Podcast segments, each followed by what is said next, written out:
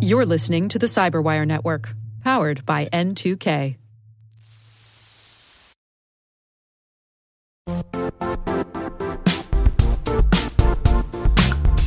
The IT world used to be simpler. You only had to secure and manage environments that you controlled. Then came new technologies and new ways to work. Now, employees, apps, and networks are everywhere. This means poor visibility, security gaps, and added risk. That's why Cloudflare created the first ever connectivity cloud. Visit cloudflare.com to protect your business everywhere you do business.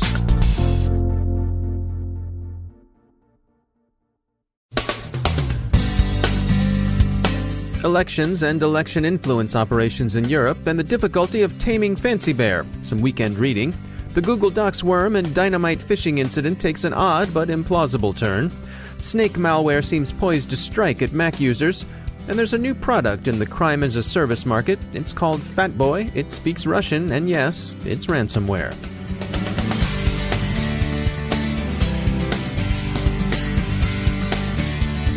I'm Dave Bittner in Baltimore with your CyberWire summary for Friday, May 5th, 2017. French voters will elect their next president this weekend, and the election's final week has been roiled by accusations that Marine Le Pen's campaign colluded with Russia. Her opponent, Emmanuel Macron, currently holds a lead in the polls. Both candidates are, relatively speaking, outsiders. Macron says his organization experienced attempts to get at its emails and that these attempts were thwarted. In Germany, which will hold its federal elections on September 24th, the director of the Domestic Intelligence Service, BFV, warns that their agency has seen a marked increase in Russian cyber espionage directed at influencing the elections. Think tanks associated with both major parties in Chancellor Merkel's coalition government have been targeted. In both France and Germany, as was the case in the U.S., Russia's GRU, Fancy Bear, as it's come to be familiarly known, is the animal of interest. One might wonder then what effect Western countermeasures may have had on such Russian activity. Wired magazine takes a look at what U.S. sanctions did to slow down election focused Russian cyber espionage and conclude that the sanctions accomplished essentially nothing. Fancy Bear is prancing through Western networks clad in the barest fig leaf of plausible deniability, Brazen is what Wired calls fancy. According to New American Foundation analyst Peter Singer, that's because sanctions are effective when they hold something valuable at risk. What's valuable to Russian President Putin, Singer thinks, is concealment of oligarchical corruption and his own personal wealth from the Russian public. And sanctions are shrugged off because they haven't successfully exposed this. Those interested in the historical continuity of Cold War espionage and propaganda with current cyber and influence operations will find the National Security Archive's Cyber Vault Highlights, just published by George Washington University, worth consulting. And it's all properly declassified and FOIA'd, so presumably safe for work. No WikiLeaks dodginess about it. It's the Cyber Vault, and that's not Vault 7. Another set of readings worth consulting may be found listed in Palo Alto's Cybersecurity Canon, their honor roll of books they think every cyber practitioner should consult and master. Every year, Palo Alto inducts a new class. We were at their gala in Washington last night, and the books and authors are well worth your attention. Check out the CyberWire Daily News Brief today for a full list. The Google Docs worm phishing campaign has taken a very odd turn. Many remarked when it first surfaced on its similarities to the tactics, techniques, and procedures used by PawnStorm. You remember PawnStorm, Trend Micro's name for what the other people call Fancy Bear, APT 28, or the GRU. But attribution is notoriously difficult, and it won't be easy here either, because someone seems to be interested in muddying the waters. A person claiming to be a student at Coventry University says he was responsible for the episode and that it wasn't really an attack, just a test or a trial. A test of what or a trial of what isn't clear. Nor is it clear that the person claiming responsibility is particularly plausible himself. Bleeping Computer calls him some Twitter dude, and that's not an unfair characterization. This Twitter dude identifies himself as Eugene Popov, but Coventry University says they've never heard of any Eugene Popov, and that Eugene Popov doesn't appear to be one of their students. there are other grounds for skepticism, too. For one thing, the Twitter account at Eugene Popov was registered essentially simultaneously with the attacks. Maybe that's legitimate, but it certainly looks like a sign of track covering disinformation. Nor does the address that registered the account look right either. Finally, the account has a picture associated with it, as accounts do, and this picture is of another Popov entirely, a presumably innocent and uninvolved molecular biologist at the Russian Academy of Sciences Institute of Molecular Genetics. So, no, the smart money is on Eugene Popov not being at all who he claims to be. His Twitter account now seems to be gone too, but while it was up, it identified him as a white hat hacker. Few are convinced, but hey, stranger things have happened. Whoever's behind the incident, observers think oh, OAuth abuse likely to continue. Google still gets good marks for quick reaction and containment of the incident, but Motherboard makes note of the fact that people, including Google, were warned of the possibility of such dynamite phishing almost six years ago.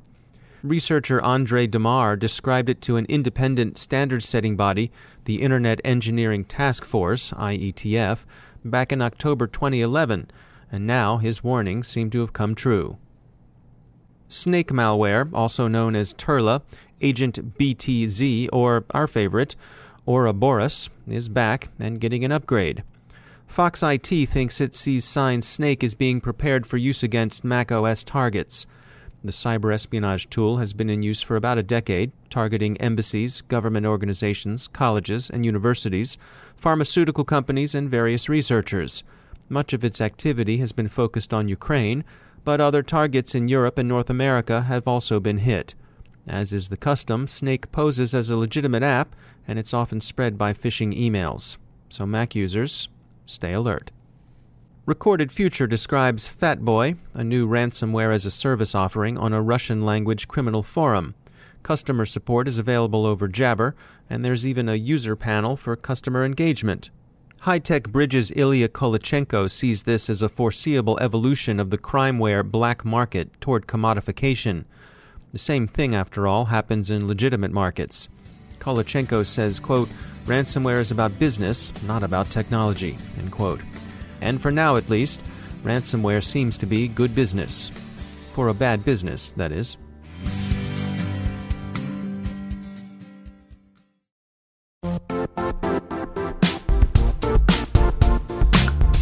And now, a word from our sponsor, Zscaler, the leader in cloud security. Cyber attackers are using AI in creative ways to compromise users and breach organizations.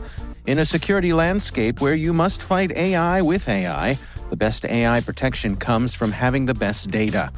Zscaler has extended its zero trust architecture with powerful AI engines that are trained and tuned by 500 trillion daily signals. Learn more about Zscaler Zero Trust Plus AI to prevent ransomware and AI attacks. Experience your world secured. Visit zscaler.com slash zerotrustai.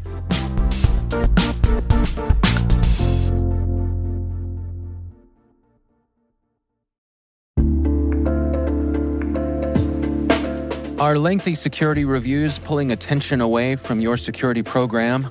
With the largest network of trust centers, Vanta can help you streamline security reviews to win customer trust, save time, and close deals fast. Proactively demonstrate security by showcasing key resources like your SOC 2 or ISO 27001 and provide real time evidence for passing controls. And when a security questionnaire is required, Vanta takes the first pass for you. Visit vanta.com/cyber to take a self-serve tour. That's vanta.com slash cyber.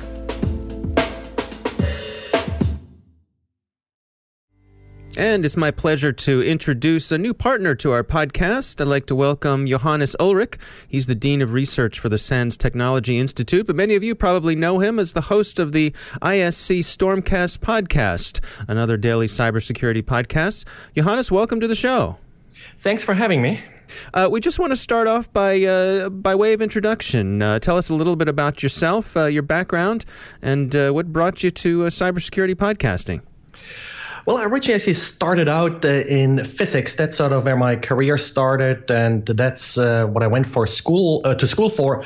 But uh, while doing physics, I also ended up doing a lot of computer work, and with that also, well, I guess today you would call it uh, Internet of Things, but remote control of experiments. That sort of got me into security in part because, well, you get into security by being breached at some point. Uh, for me, it was pretty simple. The home system I used uh, to remote control my experiments was actually abused by a spammer that uh, then sort of got me into firewall security and all of that uh, good stuff. One thing I realized back then was that uh, it's really hard for someone to understand when you're looking at your logs. Uh, what does it all mean? What's important? What's not important? So back in 2000, I started a system called dshield.org that collects uh, firewalls uh, from volunteers around the world. And that later, then, as I joined SANS, uh, became the Internet Storm Center. And well, um, what we're trying to do at the Internet Storm Center is to build a global information security sharing community. And uh, part of this, of course, is getting the word out, disseminating what's happening uh, today out on the internet. And uh, that's sort of uh, where the daily podcast that I'm doing fits in. All right. Well, it is uh, not unlike the CyberWire. It's a daily uh, briefing of cybersecurity news. Uh, we were joking before we uh, got on the air here that uh, you sort of cover the uh, the morning drive time and we cover the afternoon drive time. So between the two of us, I think people really have all their their cybersecurity news covered for the day. Right. Uh, my goal is to make you sound smarter when you arrive in the office in the morning. So if you listen uh, to the podcast in the morning, you get sort of the lowdown on the technical issues that happened. A little bit different from the Cyberwire that really covers more of the politics and business also around security, uh, which is also very important. I try to focus a little bit more on the nitty gritty technical details. Yeah, it's a great show. For those of you who haven't checked it out, it's the Stormcast podcast. And uh, Johannes Ulrich, we're uh, real happy to have you join us here on the Cyberwire. We'll talk to you soon.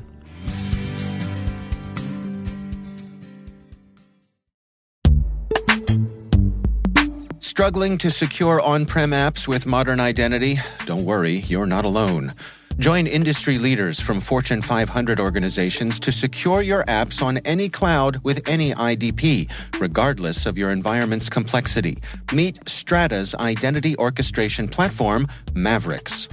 Say goodbye to the headaches of app refactoring and legacy tech debt. With identity orchestration, you can modernize legacy apps to use MFA or passwordless authentication in a few weeks, migrate from one IDP to another, and so much more without changing the app. No matter your IAM use case, Strata extends the value of your current identity investments. And the best part? You can try it for free today. Visit strata.io slash cyberwire to share your biggest identity challenge, and they'll hook you up with a complimentary pair of AirPods Pro. Don't miss out. Visit strata.io slash cyberwire. That's strata.io slash cyberwire.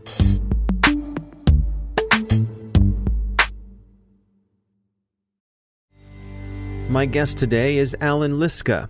He and Timothy Gallo are co authors of the book Ransomware Defending Against Digital Extortion.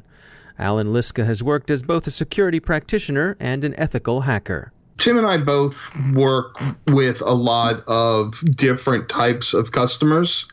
What we were seeing very early on is that they were really concerned about ransomware but we hadn't seen, and this is late 2015, early 2016, we hadn't seen as much of a response from the security community. There were a lot of blog posts and things like that, but our customers were really feeling like the vendors were letting them down. And we realized, well, there's nobody that's really offering a lot of advice on what you need to do in order to protect yourself from ransomware if you're a corporation. So we, we kind of got together and said, you know, we should write a book on this because you know we're giving out a lot of the same practical advice over and over again, and yeah, if we can sort of take what we've been telling people ad hoc and create a more formalized version of it, then I think we'd have something that would be useful to a whole lot of people. the first three publishers we reached out to disagreed with us completely. None of them had any interest at all in the book. And then we submitted it to O'Reilly, and within 30 minutes, we had a callback from our O'Reilly editor saying, Yes, this is a great idea. We really want to do this.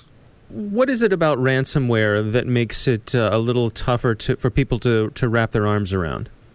I think it's kind of strange yeah, there's the, the the Ponemon study that's done repeatedly that says that you know most breaches go undetected for I, I think it's about 150 days right now. And so when you think of a breach, especially in a corporation, most of the time the breach itself doesn't disrupt business operations. So you're breached data is leaving your network for months possibly being undetected but the day-to-day operations of the business go on. It's only after it's discovered and you know and, and incident response kicks in and, and so on then maybe some business operations are are disrupted.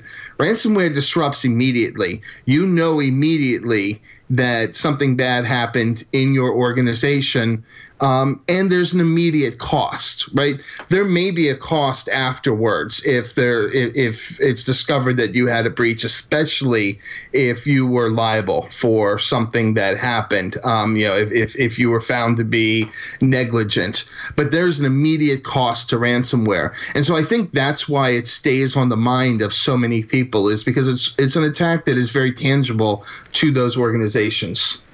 Take me through uh, some of the highlights of the book. What are some of the things that you all cover? We start with the history of ransomware, and then we dive into kind of um, why you know the economics of ransomware why ransomware makes sense from the point of view of the bad guy uh, you know a lot of people don't think about that but you know there, there are there, there are organizations, in some cases, professional organizations that are behind these ransomware campaigns. So understanding why why they uh, are doing what they're doing and and you know why it's profitable for them to do this. Um, we carve out a chapter to discuss whether or not you should pay the ransomware. And, and, and, despite our best efforts, it's not just one page with the word no written in 96 point font. um, it, you know, it's more of a nuanced discussion around that.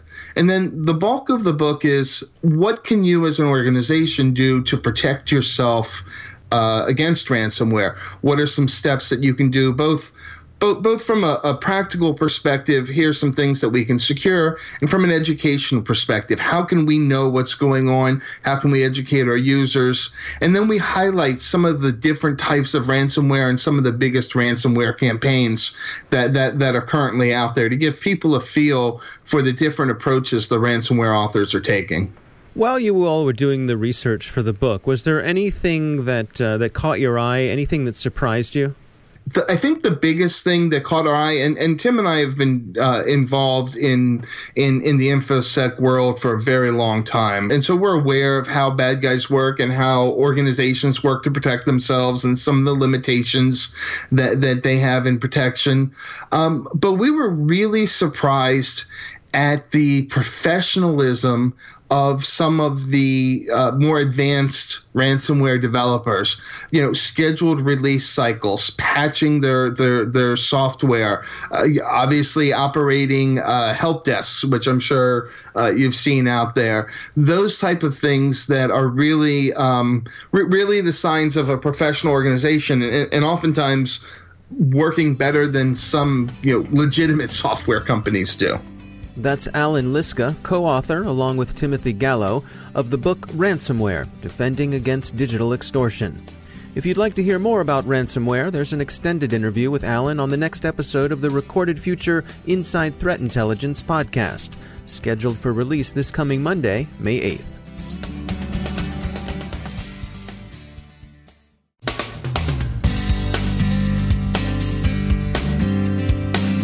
And that's the Cyberwire.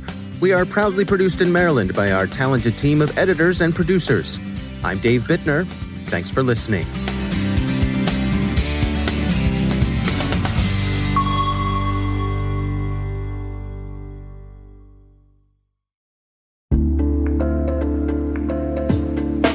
Hi, everybody. It's Maria Varmazis here, your host over at T Minus Space Daily, and sometimes a guest on Hacking Humans, too. We here at N2K Cyberwire work hard to bring you concise, intelligence driven news and commentary, and we'd like to know how we're doing. Please take a few minutes to complete our audience survey and share your feedback to help us continue to grow and meet your needs. Visit cyberwire.com slash survey. That's cyberwire.com slash survey to get started. Thanks so much for your input as we reach for the stars. It means the universe to us.